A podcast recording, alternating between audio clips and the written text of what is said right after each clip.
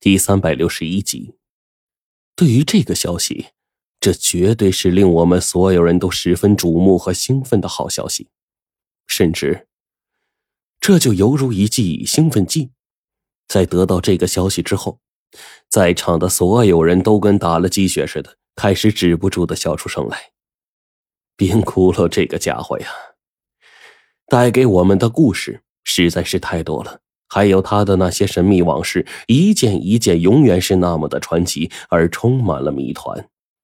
特别是在此刻，一听到他的消息，我跟黄队立即就向贞子奶奶说：“奶奶，这冰窟窿究竟要您怎么帮他呀？嗯，看看我们能不能帮上忙。”他告诉我，让我想办法联络你们，前往一个老地方，将他救出来。老地方，听了贞子奶奶的话，我大概琢磨了一下，随后反问黄队和白程程：“难道是巴山玉洞？嗯，难不成你还以为是锁龙台呀？”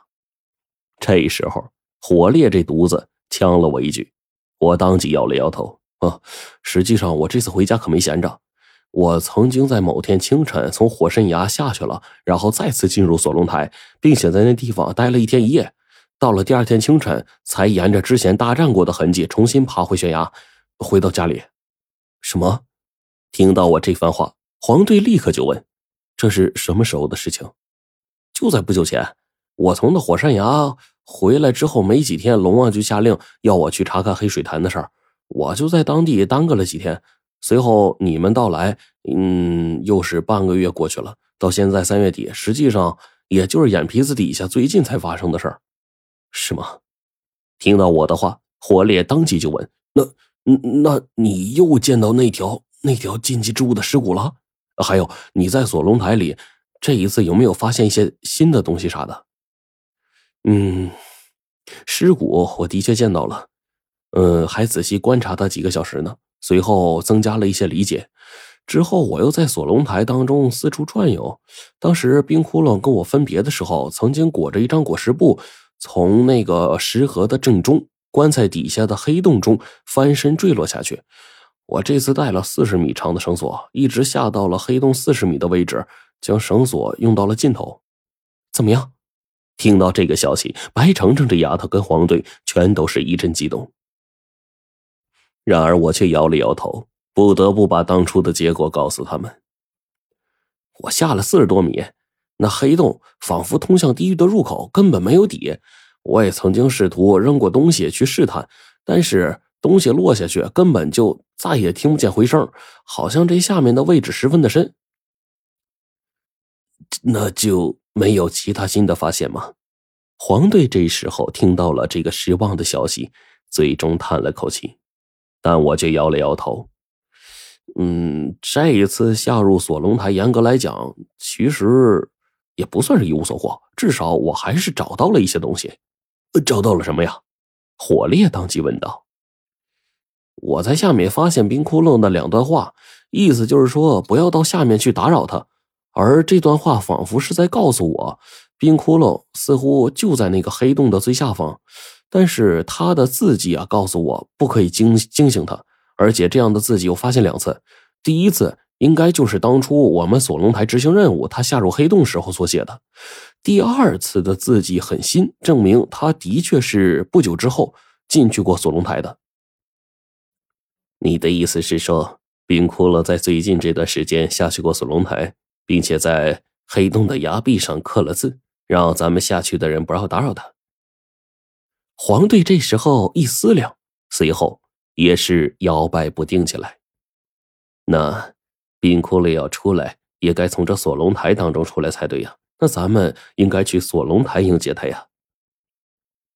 可是冰窟窿跟我说过的老地方就只有一个，那就是巴山玉洞。这会儿，我真的是很困惑呀。把这件事情说出来，再加上贞子奶奶的确告诉我们，冰窟窿的原话是我们要去老地方接的。那这家伙究竟在卖什么关子呢？过了这会儿，火烈直接摆了摆手说：“哎，不不不管了，想那么多也没用，咱们还是直接去找冰窟窿老地方那个这就这这巴山玉洞吧。呃，那在哪儿啊？那这这这一次我们跟你们一起去。但话都说到这儿了，贞子奶奶却摇头说：“时间在两天之后，你们不要着急，孩子们。”可是这会儿我们怎么能不急呀？这种急切倒不是焦急，大概是因为大家都盼望着等待冰骷髅快快从中归来，因而生出的等待不及、焦躁的情绪。说白了，我们现在是真的太想冰骷髅赶快回来了。而这接下来的两天时间，我们也过得十分的煎熬，就好像大小伙子想小媳妇似的，隔一会儿看看时间，一副急切的模样。当真是让人觉得呀，抓耳挠腮。时间终于在两天之后到来，黄队火烈这一次跟着我们行动，只是因为组织上临时有事，白程程这丫头原本计划好的行程无法继续，只能陪着贞子奶奶去办另一件事。而便在这天一大早，我们便直接开车再一次从镇巴而进。